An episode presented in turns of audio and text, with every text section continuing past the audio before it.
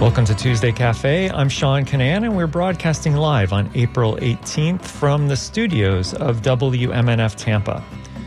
I seem to be saying this every Tuesday, but a lot has happened in Florida in the last week, and perhaps the biggest news happened on Thursday when the Florida House passed, and then the governor quietly signed a law that outlaws most abortions in Florida after six weeks of gestation. Well, that's before most pregnant people even know they're carrying an embryo. So let's first, before we bring in our guests, let's listen to a story that was written and produced by WMNF reporter Chris Young. Also, I want to say maybe as soon as possible during the show that I'd like to hear from you, if especially if you're a woman that's weighing in on this issue, you can drop me a line at dj at wmnf.org or text 813-433-0885. So here's Chris Young's story that he filed before the law was signed into law by Governor Ron DeSantis. He uh, it, it came after the most restrictive abortion bill in recent state history was passed by the Florida House. House today as representatives debated the abortion ban. This new ban is beyond radical, it's extreme. There are people in this state right now who don't even know they are pregnant. They don't know right now, at this very minute, while I stand here before you, that there is a complication. This is a death sentence for them. That was Democratic Representative Rita Harris. The bill would restrict abortions past six weeks with exemptions for rape or incest with documentation.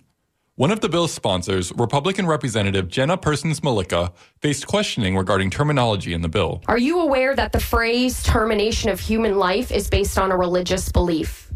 This bill is not based on any religious beliefs, and the bill refers to the termination of human pregnancies. I do believe, and it's not because of my religion, that that is a human life. Despite the bill's sponsors claiming it's not based on religious beliefs, many Republican senators cited religion as their reason for support, including Representative Kiyan Michael. And as long as this is the United States of America, there is only one. We could choose whatever God, people can have that right. But we were founded as a nation on one God. And I thank you for bringing this forward. Thank you for having the courage. I stand with you. I proudly stand with you. And I say that all lives matter, including those babies in the womb that we should protect. Democrats critiqued what they call a lack of choice for women. For Representative Robin Bartleman, the issue hits home. As I started this debate, I shared my story once again. And let me tell you, I had legal pads all over my damn house. What if I keep the baby? What if I don't keep the baby? How am I going to afford it? What am I going to do? What happens to Emma? Is she taking care of this? This if, what, what? I was a special ed teacher. Can you imagine how difficult that was for me to make? I dedicated my life to special needs kids, and I have a fetal fatal abnormality. It is this simple. No one belongs in that room but me, my husband, my God, and my doctor. The bill passed 70 to 40. For WMNF News, I'm Chris Young. Well, thank you to WMNF's Chris Young for that story. You're listening to Tuesday Cafe. I'm Sean Kinane, and we're broadcasting live on April 18th from the studios of WMNF Tampa. I do want to hear from you on this issue. Do you have a story that you'd like to share with our audience? I'd especially like to hear from women who weigh in on this issue. You can drop me a line at dj at wmnf.org. You can text 813 433 0885. Sign your name if you're comfortable doing so. And I'm going to give priority to women who call in as well. The number is 813 239 9663. Let's bring in our guest now to talk about what this new law is and what it means for Floridians. Amy Weintraub is Reproductive Rights Program Director at Progress Florida. Welcome back to Tuesday Cafe, Amy. Oh, thank you, Sean, for having me back. It's always a privilege to be on WMNF and to talk with the community about what's going on in the world of reproductive freedom. I'm so glad you could come on. It's a very important issue that we're talking about today. We're we're not done talking about it. I'm sure we'll be talking about this for months to come in Florida. And before we get too much further, I should point out that Amy is also a member of WMNF's Community Advisory Board and Programming Committee. So thank you for your uh, your volunteering in the community on that regard, Amy. But what are your initial reactions about this law? What it means for Floridians and other people uh, for and for anyone who might become pregnant in Florida? You know these these are really really scary times and for those of us on the ground you know in some in many ways we saw it coming we've We've been uh, sort of feeling like the boy who cried wolf for many years, like, you know, saying it, it as we watch the legislature, the makeup of the legislature shift to uh, radical right folks being in there and them getting more and more seats to now having super majorities. It is, um, it we we sort of knew it was coming, but still, yet, still, yet, um, to see this onerous restrictions being imposed on Floridians. It is absolutely heartbreaking. And we know that it is the people who have the fewest resources who are going to be impacted and that it, that makes it very very for those of us who care about humanity and who care about things like economic justice and fairness it makes it so stressful this law won't take effect immediately as it's written. First up, it has there has to be a resolution of a restrictive 15 week abortion ban that was signed last year by Governor Ron DeSantis. Can you remind people where that stands?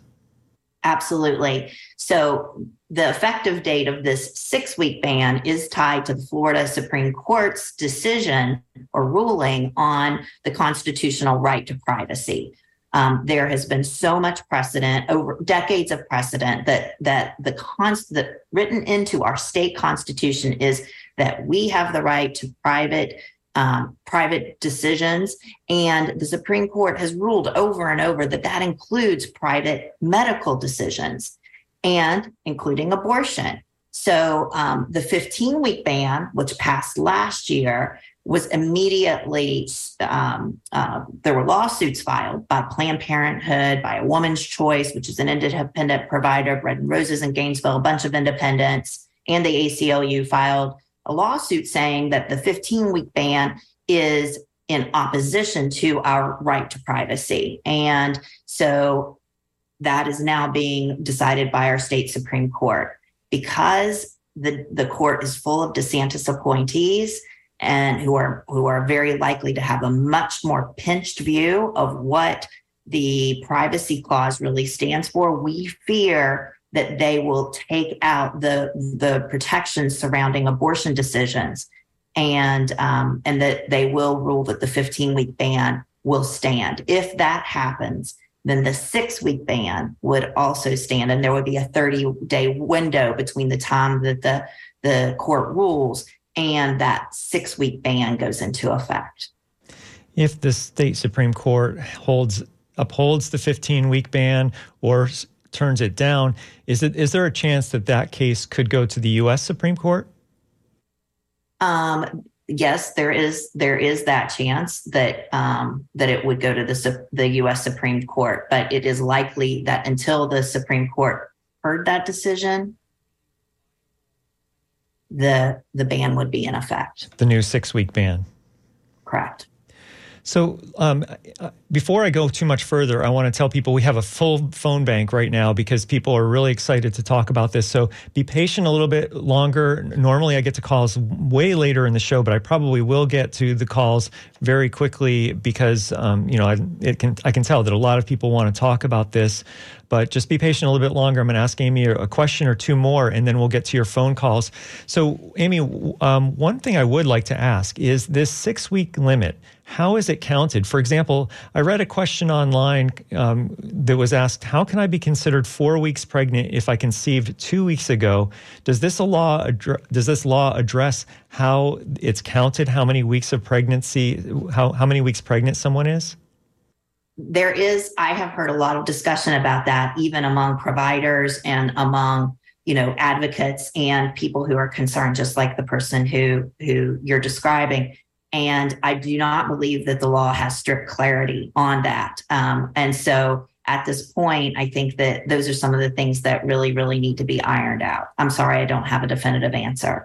Well, you know, it's uh, the fact that you don't have a definitive answer might be an answer in itself because it, it, it does seem very confusing because a, a, lot of the things I read said that a person's pregnancy is counted from the day of their last period, the, menstrual, the first day of their last period. Yes, yeah, the first day of their last period. Which, um, you know, from a biological standpoint, it's very unlikely that pers- a person would get pregnant then. It would probably be more than a week later. So you could be, it could be just six weeks. For, if the law is interpreted to mean that six weeks from then, it might only be four weeks after you've actually gotten pregnant that you can't, um, you know, that you that you can't have an abortion in Florida. But the point maybe is that it's so unclear that it there it leaves a lot of question for these people who are demand you know who are uh, really desperate need of a, a, quick attention it seems if this law does go into effect.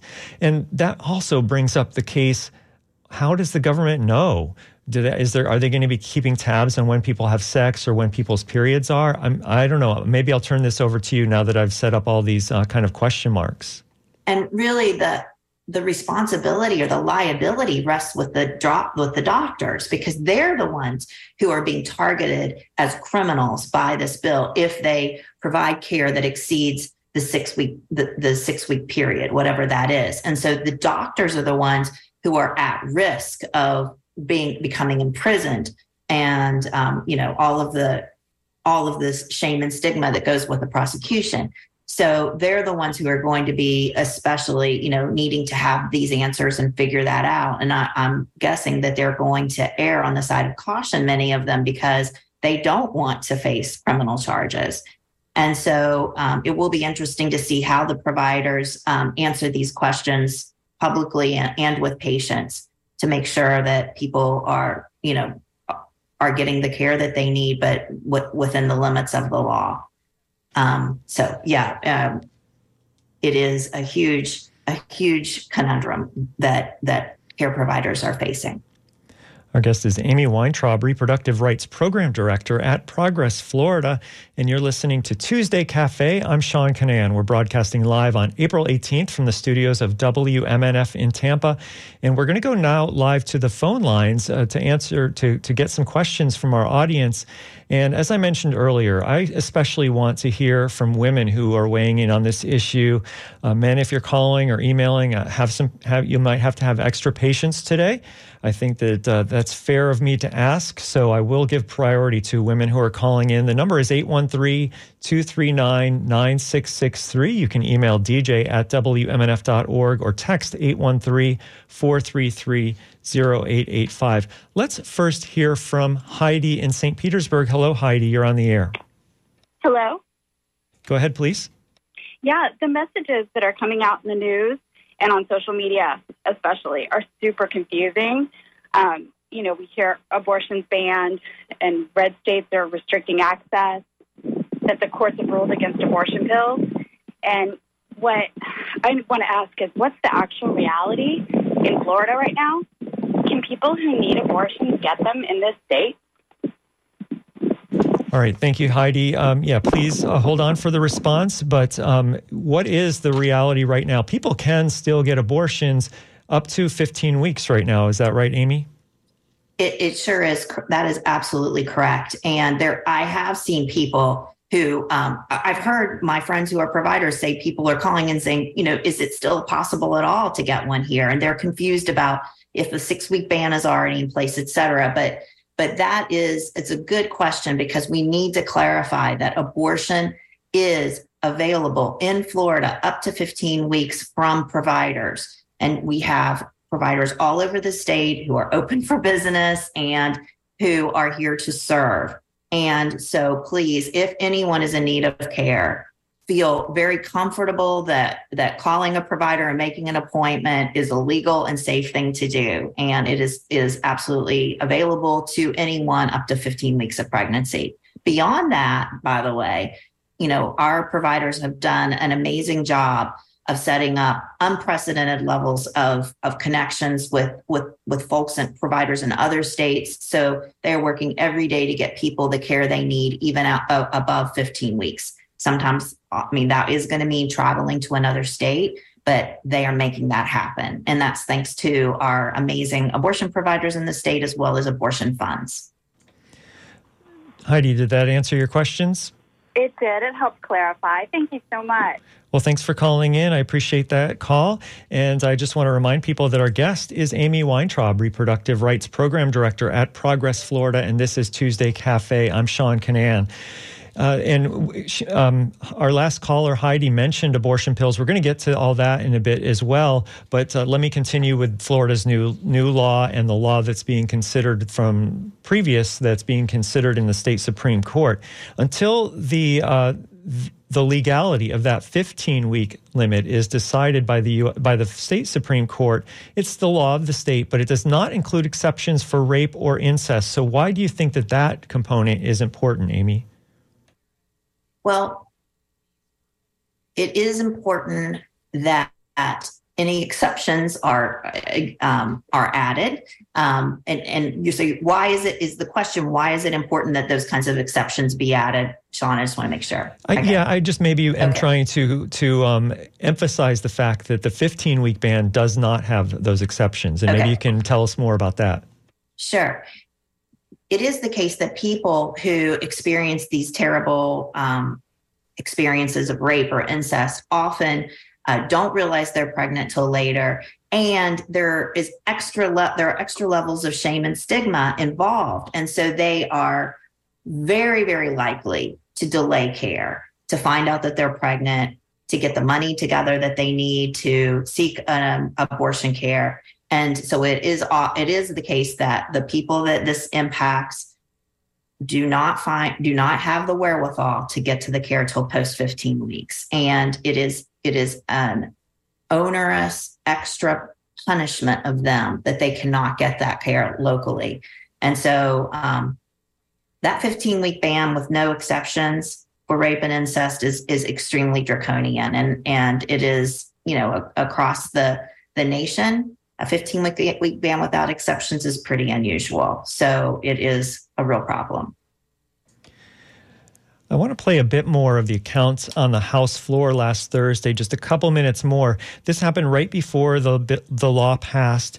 In Chris Young's report earlier, we heard from South Florida Democratic Representative Robin, Robin Bartleman. She was talking about how she struggled with what to do when she was pregnant and her fetus had a fatal fetal abnormality. And she also talked very emotionally about how this law limits the options for, for Floridians in cases like that. So uh, before we go too much further, I want to play a couple more minutes of Robin Bartleman's emotional testimony and remind people that they can call in at 813 239 9663. Right now, I have three men hanging on the line. I certainly want to be able to offer these open phone lines to any women who want to share their experiences at 813 239 9663. You can always email dj at wmnf.org or text 813 433 sorry 813 433 0885. So here is Florida State Representative Robin Bartleman from South Florida talking about uh, her uh, emotional experience and, and questions about this bill, this new law. This bill upsets me on so, so many levels. So many levels. First of all, do any of you really know you're pregnant at six weeks? I don't even know I miss a period at six weeks. Hell, I'm perimenopausal. I would have no idea. So that doesn't work. Second, the provision for rape and incest. We do a lot of good work in this chamber for sexual assault victims and survivors. We have all spoken with them and we have all met with them. And we pass bills to help them. And we know that only two in 10 of them ever report a crime, ever get paperwork, ever. I had a simple amendment, a sworn statement, so they could they could do what they needed to do. You know what? That wasn't good enough. We're going to leave it up to the doctors. The doctors who are not lawyers to determine what paperwork is valid and a sworn affidavit isn't good enough. You're going to re traumatize those victims. The girlfriend who is getting beat up and raped by her boyfriend, or the woman or young teenager who is getting raped by her father. Think about that. Or family friends. You're re traumatizing them. Make it easy for them. A sworn statement. We know they're not going to the police. And third, and this kills me because this could have been me. I could have been any one of these women. Four women, four brave women shared their stories. If this bill really worked, these stories wouldn't be on record. That's Democratic State Representative Robin Bartleman speaking Thursday before the House passed Florida's new six week abortion ban. You're listening to Tuesday Cafe. I'm Sean Kinane. My guest is Amy Weintraub, Reproductive Rights Program Director at Progress Florida. And we're broadcasting live on April 18th from the studios of WMNF in Tampa. So she talked there, Representative Bartleman talked about the exceptions for rape and incest, but the state demanding proof of that and not just a sworn s- testimony. I think that was one of the amendments that, that the Democrats brought up, that it could be a sworn statement, but that was rejected by the full body, which is majority Republican. Um, now they need something like a restraining order or a police report, Amy?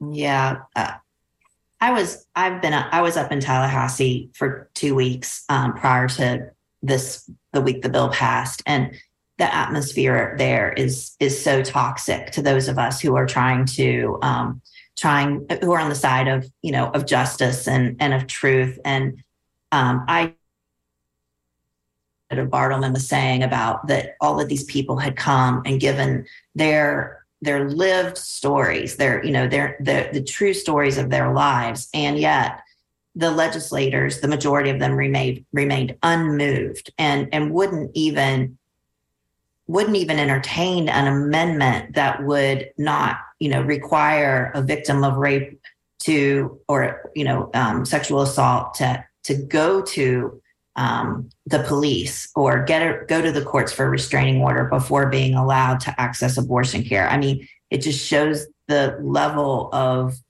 of uncaring attitudes and misogyny that is prevalent there, and I um, it, it is very very shocking and.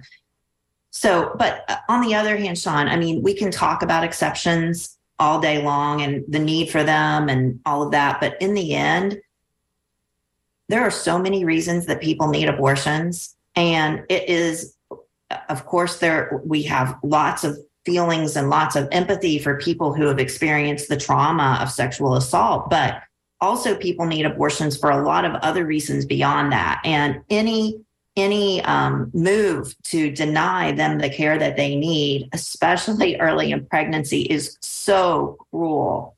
And I um, you know, I, I, I just want to lift that up that there are many, many people who are listening right now who have had abortions for reasons of um, that this was the thing that that that that made sense in their life, and um, and they need to be able to access that care also. Let's go now to the phone lines. We'll go back to the phones and talk to Lori in Treasure Island. Hi, Lori. You're on the air. What would you like to ask? Hi, um, this is Lori. And I am infuriated by the abortion ban law that has been passed. And I guess my question is what can we as individuals do to make a difference, to make sure that people get the care that they need? And also, how do we influence politicians to stop this madness? Thanks for the questions, Lori. Amy? Well, getting people to the care they need is is a big deal. And as um, if these restrictions are allowed to become law, um, we're going to have to raise a lot of money to get people um, to on the airplanes that they need to get on, um, to cover their hotel stays in in points in the north. And so, donating to a local abortion fund, including here in Tampa Bay, the Tampa Bay Abortion Fund, is something that I ask, I plead with listeners to consider to make the Tampa Bay Abortion Fund um, a, a philanthropic priority for this year would be such a boon for all of the people who are going to need that that level of help. And um, making our voices heard is is super super important. There will be in the coming weeks many opportunities to let the politicians in Tallahassee know how unhappy we are by the we are by this decision there will be rallies, there will be other political movements happening. And I, I plead with you all to stay alert to those and to participate however you can. There's a role for everyone to play. If you're not someone who wants to take to the streets, no problem. There are other things we can do. But we, it's on us, the electorate, the voters, to make a change ultimately in who is sitting in those seats in the legislature. And we have to become more engaged as as progressive minded minded people as people who care about reproductive freedom. We have to become engaged. And even if we're regular you know we we're we're uh, diehard voters and we never miss an election we've got to do a better job of talking to our friends and families about why they need to vote too. We have an abysmal um, voting rate here voter rate here in in florida. We've got to turn out more people and so talking about it, making it, making abortion something that is a, a, not stigmatized, but something that we talk about, just like we talk about other political issues, is really, really important. So we have to change the makeup of the legislature, and that's we've got to have a, a long, a long game on that. But we also really, really have to pay close attention to the 2024 um, election, in which uh, Ron DeSantis might be one of the candidates for the Republican nomination. That's right. Oh, and uh, Sean, if I may, I just want to also mention that for anyone who's not sure, like, well, how do I get plugged into activities that are happening? Um, some groups that I would just like to throw out there um, here locally are the League of Women Voters in both, you know, in there are many chapters across Tampa Bay, the National Organization for Women. And then here in Pinellas County, we have the Women's Advocacy Movement of uh, Pinellas, WAMP. So some really, really great ways. And of course, like the local Planned Parenthood, um, organ, Planned Parenthood clinics have leadership action teams and university campuses have Generation Action Planned Parenthood chapters. So there are ways to get involved. And I ask you to consider, consider um, joining up. Well, thank you for that call, Lori. Thank you. I appreciate you calling in. And there, you can still call in at 813 239 9663. I want to remind people that my guest is Amy Weintraub, Reproductive Rights Program Director at Progress Florida. This is WMNF's Tuesday Cafe. I'm Sean Kinane. And an earlier caller, that was Heidi, was asking about abortion pills. What can you tell us, Amy, about non surgical abortions? So, what percentage of abortions are non surgical? And what is the update on the availability and the legality of medication abortion? Um, so abortion pills have been legal and and and FDA approved in the United States for for more than 20 years, and they are very very safe. They're safer than Viagra, safer than penicillin, even safer than Tylenol, and they um, they are used people often i mean people are presented with the choice of either having um, early in pregnancy up to 10 weeks having uh, when they a- approach a florida provider they can have surgical abortion or they can have use the abortion pills. And more than half of patients now are choosing the abortion pills. There are a lot of reasons for that. It might be because they they prefer the sort of privacy of having the abortion at home which the pills um, do or perhaps they like to be more in control of what's happening with their body. And so they might choose that. Um, so, anyway, the abortion pills right now have been targeted by anti abortion um, organizations, and they have actually uh, they filed suit in uh, intentionally in a very conservative district in, in Texas and the the judge there, whose name is Matthew Kacsmaryk, he ruled in their favor and said that mifepristone, which is one of the it's it, that's also known as RU486, and it is the first drug in a two drug regimen to um, to cause abortion. And he ruled that that the FDA was in error and that they should not have a, have approved mifepristone for use at all.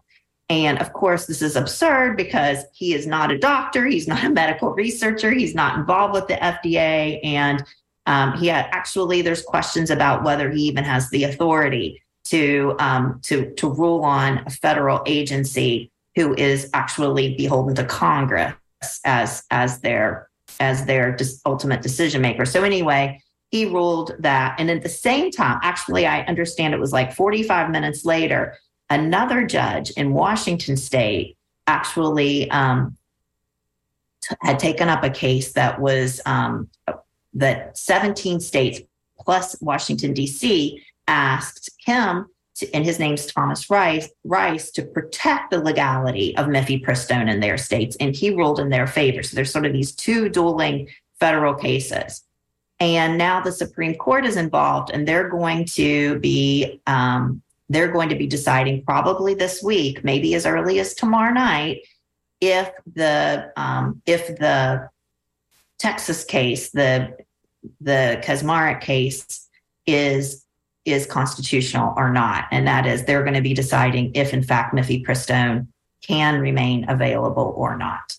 So that's sort of where we are. And right now, they did freeze the decision until until Wednesday. So mifepristone is still being used, is still available at at, at any abortion providers um, across the nation, but that that could change. And those drugs are often available by mail. The new Florida law says they could only be dispensed in person or by a physician. What? How does that, that make yeah. a difference? In Florida, it really doesn't make a difference because there is no possibility of a, a, Florida doctor or any doctor, any American doctor shipping drugs to a Florida address. So it really the the mail order thing doesn't really uh, change things here in Florida because it's never been a possibility. That's not to say that people don't get abortion drugs. Floridians don't get abortion drugs through the mail because they do, but it's from international medical practices and international pharmacies that they do that not from Florida doctors or other American doctors. Well, let's go back to the phone lines. We have Krista who's been waiting in St. Pete. Hi, Krista, you're on the air. Hi, Sean and Amy. Thank you so much for having such a powerful conversation this morning. Thank you for Absolutely. being part of it. Uh, I've been a part of it since I was born. I'm a female in this country. And when I was born, Roe v. Wade I, I'm in my 40s, was law. And now, this last summer, I wept for probably a week straight for our country, for myself, my daughter. Um, I, I am just so flabbergasted at where our government is taking this issue that as you've stated time and time again, is a non issue. It's a medical, personal, private issue. Regardless of horrible exceptions, there's the everyday person who there's medical complications that have to be addressed. Um, that is, again, like you said, only between the patient, their partner, and their doctor. These conversations that have become so political, you just are sad and wonder where they're going to go next. Um, because you think you're almost at the end of the road. You're like, this could, where further could they go? But um, I'm afraid. so thank you again for having this amazing conversation and getting this community, you know, speaking and involved, um, voting, because it's so important the most important thing that we, the duty that we have as citizens. So thank you for taking my call. Krista, thanks so much for calling. I appreciate your, your words and thanks for listening. I listen every day. You guys are amazing. Thank you so much. All right. Thanks so much, Krista. So, a- Amy, anything you'd like to add to what Krista is saying? All of those things resonate so strongly with me. And um, I, I also reflect on the fact that for all, honestly, for generations, people have enjoyed rights that my daughter no longer has. And I, uh, I just, I am flabbergasted by it, but I try not to, I try to plunge myself back into activity so that I don't just, you know, wallow in despair. And there is so much work to do. And there's going, you know, there are going to be calls to action coming in the next few months. And we're going to need people like Krista to rise. And I know that she will because I can hear it in her voice. And, um, you know, this will be uh, an unprecedented level of activism that we're going to need as voters and as, as people who care. We are going to have to engage. So let this be a serious wake up call. And one of the political wake up calls you would think uh, that some of the Republicans might have been seeing is in since that decision that overturned Roe versus Wade last summer, there have been time after time voters have gone to the polls and rejected str- uh, uh, uh, stricter abortion limits. Or uh, why don't you give us examples of what's happened at the polls since last summer that might indicate that the American people really are not on board with having their their rights taken away like this? Absolutely, there have been ballot initiatives put on um, put put before voters in many states, and time and time again, voters have chosen to codify abortion rights in their states, and that is not just in blue states. I'm talking about about states like Kentucky and we have seen court, we've seen um, judicial races impacted by abortion. Just recently, was it Wisconsin, Sean?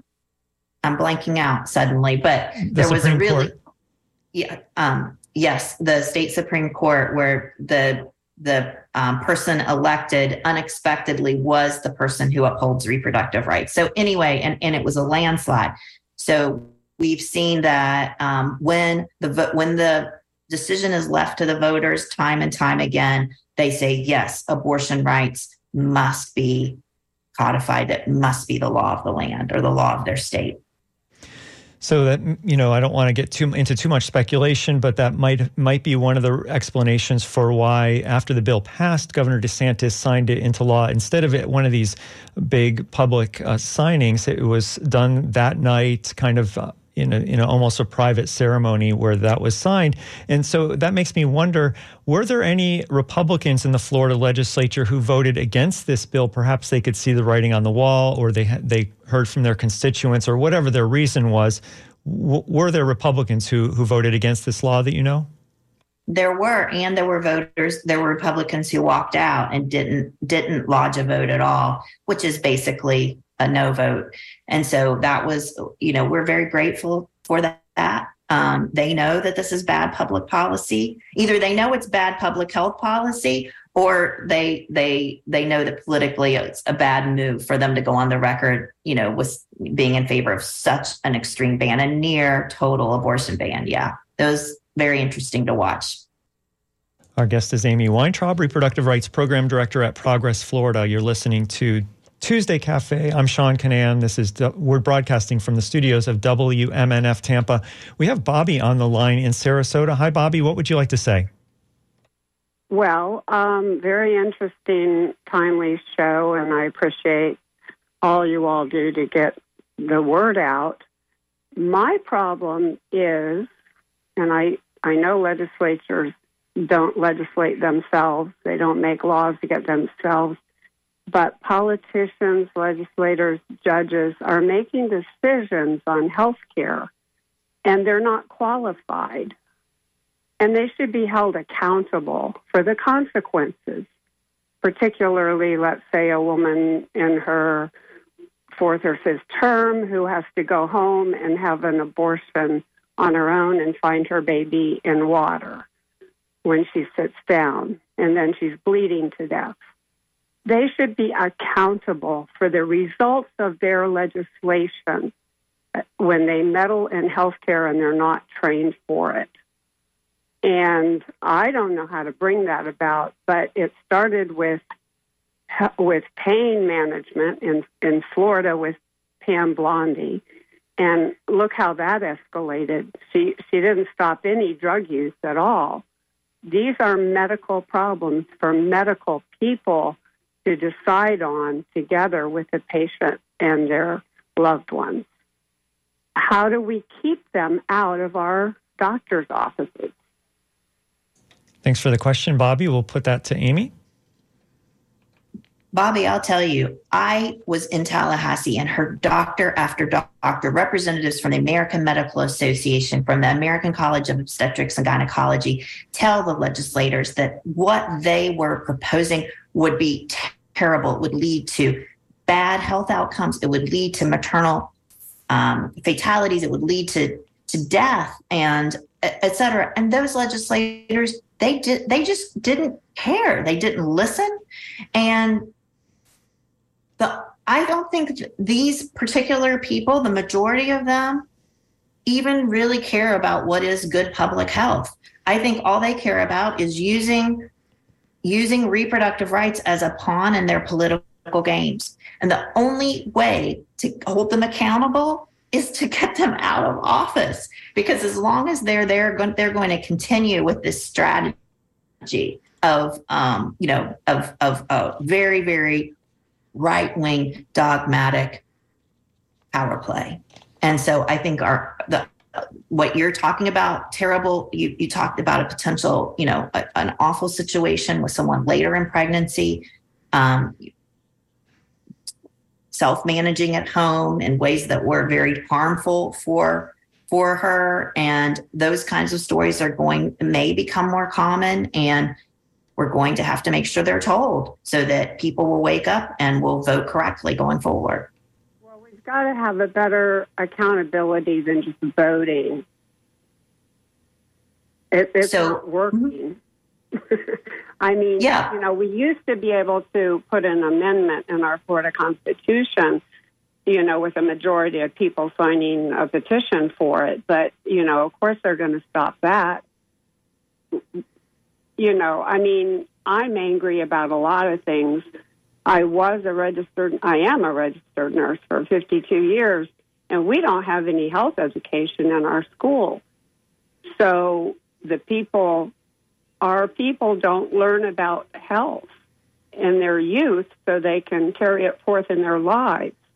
I've met women who don't know where their urine comes out. Honestly, I, I don't want to get gross, but I've seen everything. And uh, thank you for your support and your help on this issue, and I'm right behind you. Bobby, thank you for that call. I appreciate that. Thanks. Um, anything you'd like to add, Amy? Oh, I I'm totally with Bobby on the lack of sex ed. I I am just amazed that we are that the legislature and the Department of Education are making moves to make it harder for our young people to have the tools that they need to live safe and uh, safe lives and and make healthy relationship decisions. I am appalled. And it's not, unbelievable. Not to get too far afield from the immediate discussion that we're on, but you know, a lot of the the other some of the other bills in Tallahassee are, are making it more difficult, as I think you're alluding to. Some of these bills are are saying, you know, we can't really talk that much about sex education in certain grades now, and and things like that. So I don't want to get too far ahead, but but I th- think that that's maybe what part of what you're alluding to. Absolutely. You're listening to Tuesday Cafe. I'm Sean Kinane. My guest is Amy Weintraub, Reproductive Rights Program Director at Progress Florida. And we're talking about Florida's new law that's a ban on abortions after six weeks of pregnancy. It'll go into effect if the state Supreme Court agrees that the 15 week ban is constitutional because of Florida's privacy uh, clause. It's it's being questioned, but so we'll we'll know all that maybe in the next few weeks or months. But uh, we're talking right now about the six week ban and what it means for Floridians. One of the callers earlier was talking about, and, and you, Amy, also were talking about while you were in Tallahassee, that there's been a lot of active, activism around this issue. And I want to take a couple of minutes right now and play this story that comes to us from WSLR out of Sarasota. It's a low power FM community radio station. And their reporter, Marianne Barasonic, was in Tallahassee last week. And she is reporting on a demonstration against this bill before it became law. So let's hear that report now. And we'll be back in just a few minutes with our guest, Amy Weintraub. You're listening to Tuesday Cafe coming to you from WMNF Tampa.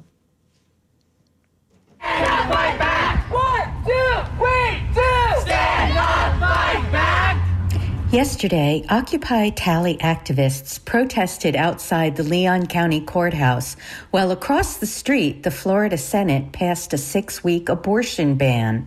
Maggie Moore was one of the protesters outside the courthouse.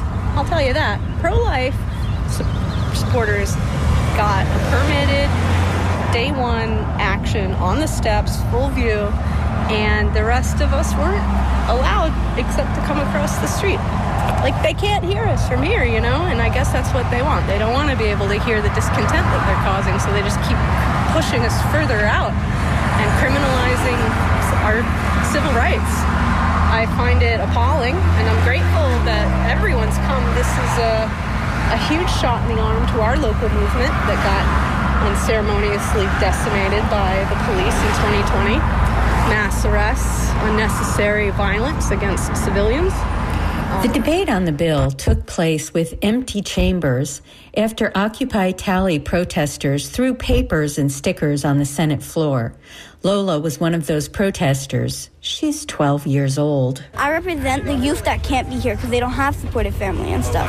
So it's important that you've come and um, here to help us.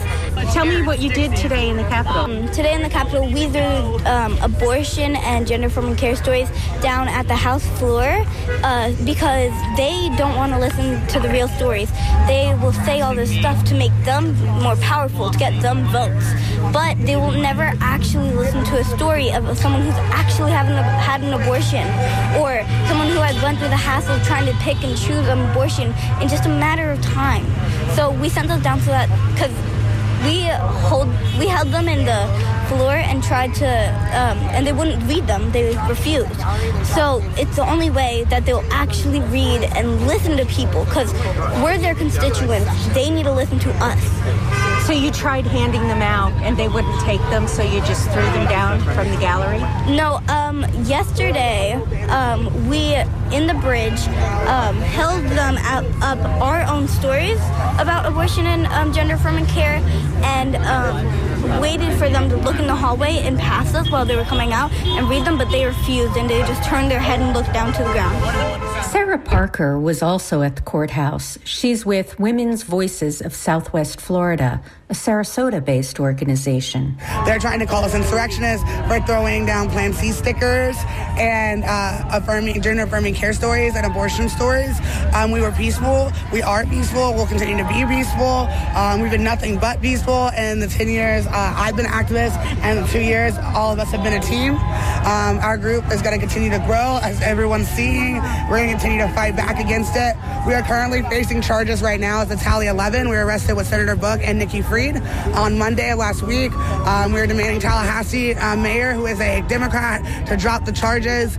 Um, we're fighting back. People keep saying Florida doesn't have any fight left, and we do. And we are fighting back. We are the fight, and we'll only get bigger. A 15 week ban was signed into law and then immediately challenged in the courts.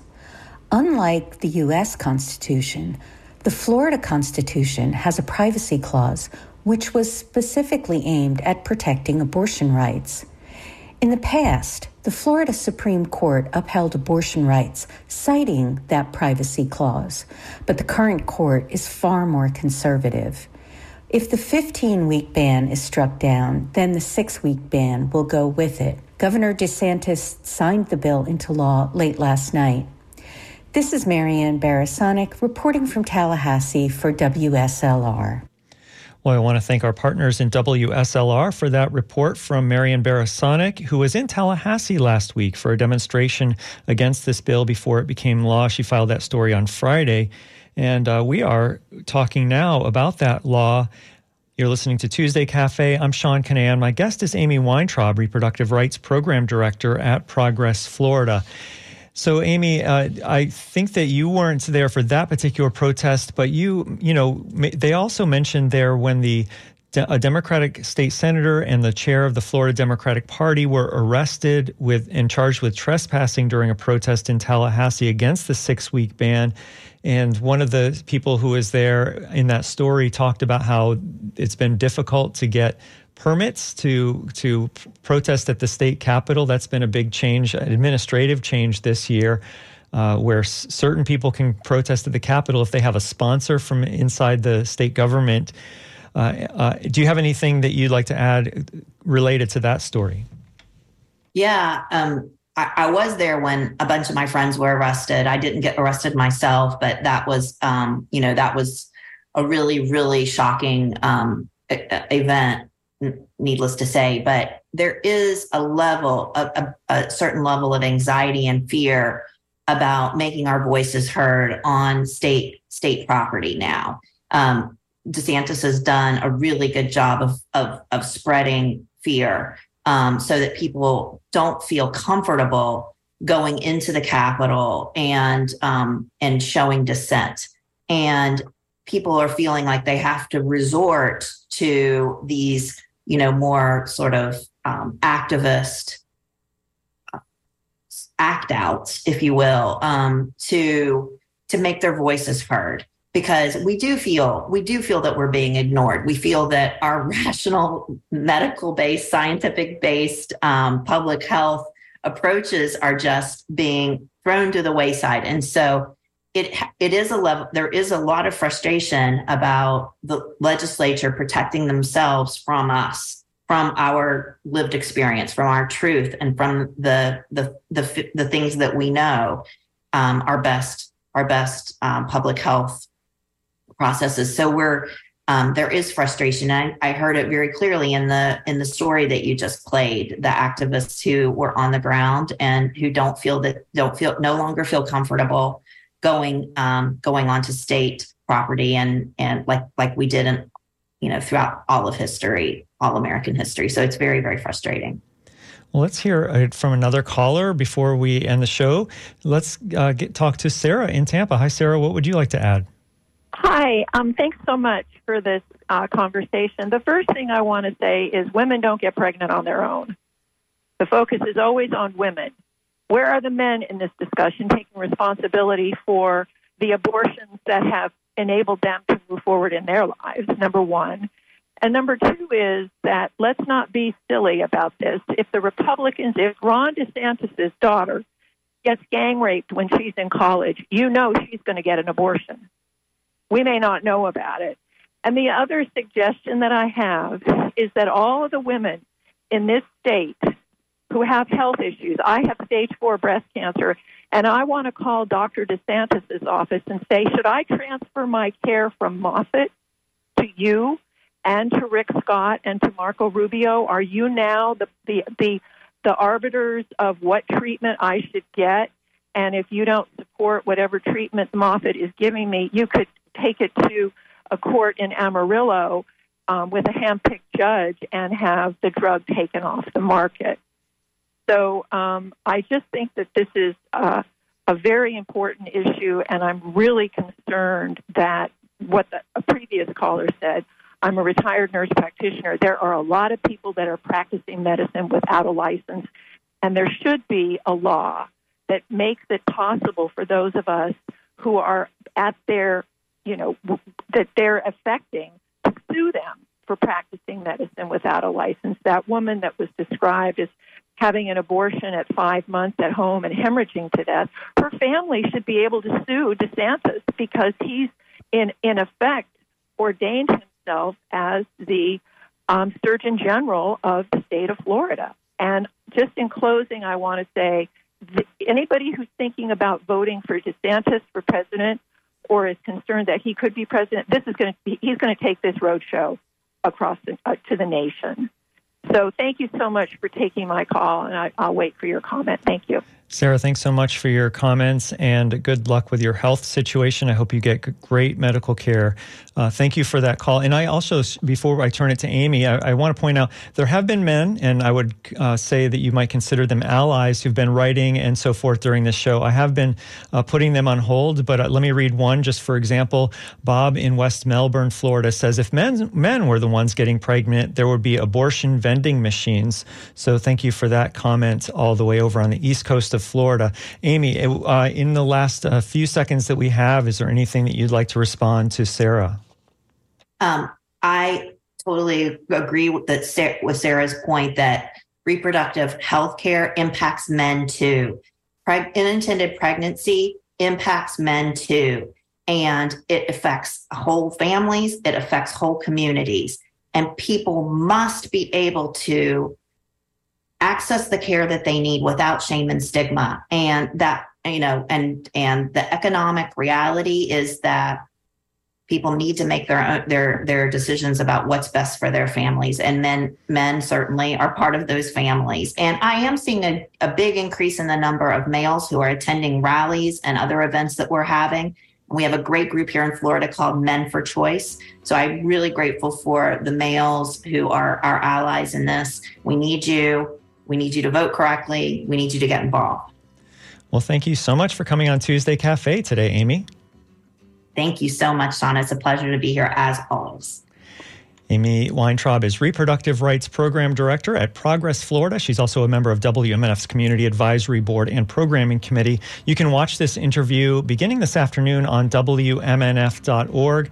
Tuesday Cafe will also air soon on the television station TBAE. I want to thank our phone screener and lighting engineer, John Dunn. You've been listening to Tuesday Cafe with Sean Kinane. News and Public Affairs Director at WMNF Tampa. We'll be back next Tuesday at 10 during this time slot tomorrow. Shelley Reback will host Midpoint. There are new Florida laws that make it more difficult or expensive for people to sue for money damages. And next up on Wavemakers, Janet and Tom will talk with some, with some local brewers about the future of craft brewing. You're listening to WMNF Tampa.